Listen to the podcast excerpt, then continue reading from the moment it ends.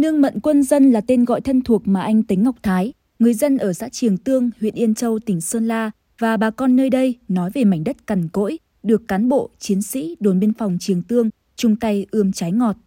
Qua bao mùa cây đơm hoa, kết trái, những người lính quân hàm xanh vẫn luôn đồng hành với bà con trên nương mận này. Anh Tính Ngọc Thái chia sẻ. Trước đây thì mình là ngô, trồng ngô là nó đất rốt không tốt. Sau này được bộ đội biên phòng đồng tiền tiêu hỗ trợ trồng cây mận là cũng hiệu quả. So với ngô thì nó năng suất hơn ngô, bán được mận cũng được nhiều tiền hơn ngô và có để sản xuất nuôi lợn với gà với à, làm nhà cửa. Trải qua hơn nửa đời người với cuộc sống bấp bênh vì không biết chữ, vợ chồng ông Giàng Tồng Lâu ở bản Sam Quảng, xã Mường Lèo, huyện Sốp Cộp luôn khao khát được đi học. Ước mơ ấy đã trở thành hiện thực khi cán bộ đồn biên phòng Mường Lèo, bộ đội biên phòng tỉnh Sơn La tới tận bản dạy xóa mù chữ, truyền dạy kiến thức, hướng dẫn bà con kinh nghiệm lao động sản xuất. Ông Giàng Tồng Lâu phấn khởi nói. Năm nay là tôi 51 tuổi rồi, già như vậy là chưa được đi học. Ấy bây giờ thì ở lớp cho chúng tôi để học, thế thì ừ, vợ chồng chúng tôi cũng già rồi nhưng mà phải cố gắng đi học cho nó biết chữ để sau nó là bán lợn, bán gà hay là bán thóc, bán ngô để biết tính toán.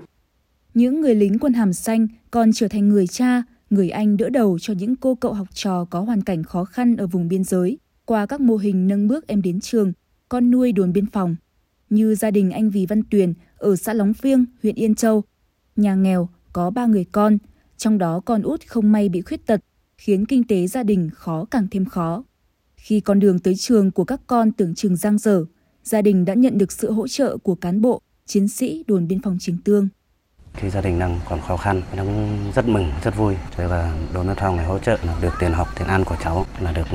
đi học, là được ăn no mặc ấm rồi. Những chương trình ý nghĩa mang dấu ấn của người lính quân hàm xanh được tổ chức thường niên như Xuân Biên phòng ấm lòng dân bản, Ngày hội biên phòng toàn dân, đồng hành cùng phụ nữ biên cương đã thắt chặt nghĩa tình quân dân vùng biên giới. Trong 5 năm qua, lực lượng bộ đội biên phòng Sơn La còn góp sức xây dựng 16 phòng lớp học, hơn 20 nhà đại đoàn kết, duy trì 25 mô hình dân vận khéo giúp đỡ bà con biên giới. Đại tá Vũ Đức Tú, Phó Chính ủy Bộ đội Biên phòng Sơn La cho biết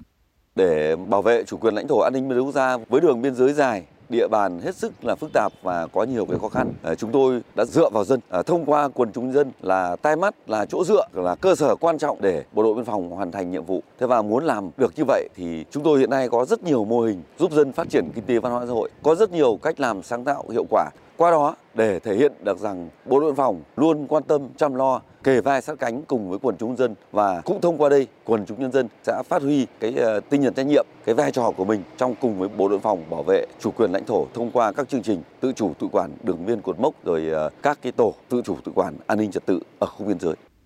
Thế trận lòng dân vững chắc đã góp sức cùng lực lượng bộ đội biên phòng Sơn La bảo vệ hơn 270 km đường biên giới, đồng thời làm cho cuộc sống của đồng bào các dân tộc 6 huyện vùng biên ngày một đổi thay. Hy vọng màu xanh áo lính sẽ tiếp tục tô điểm cho bức tranh sắc màu ấy.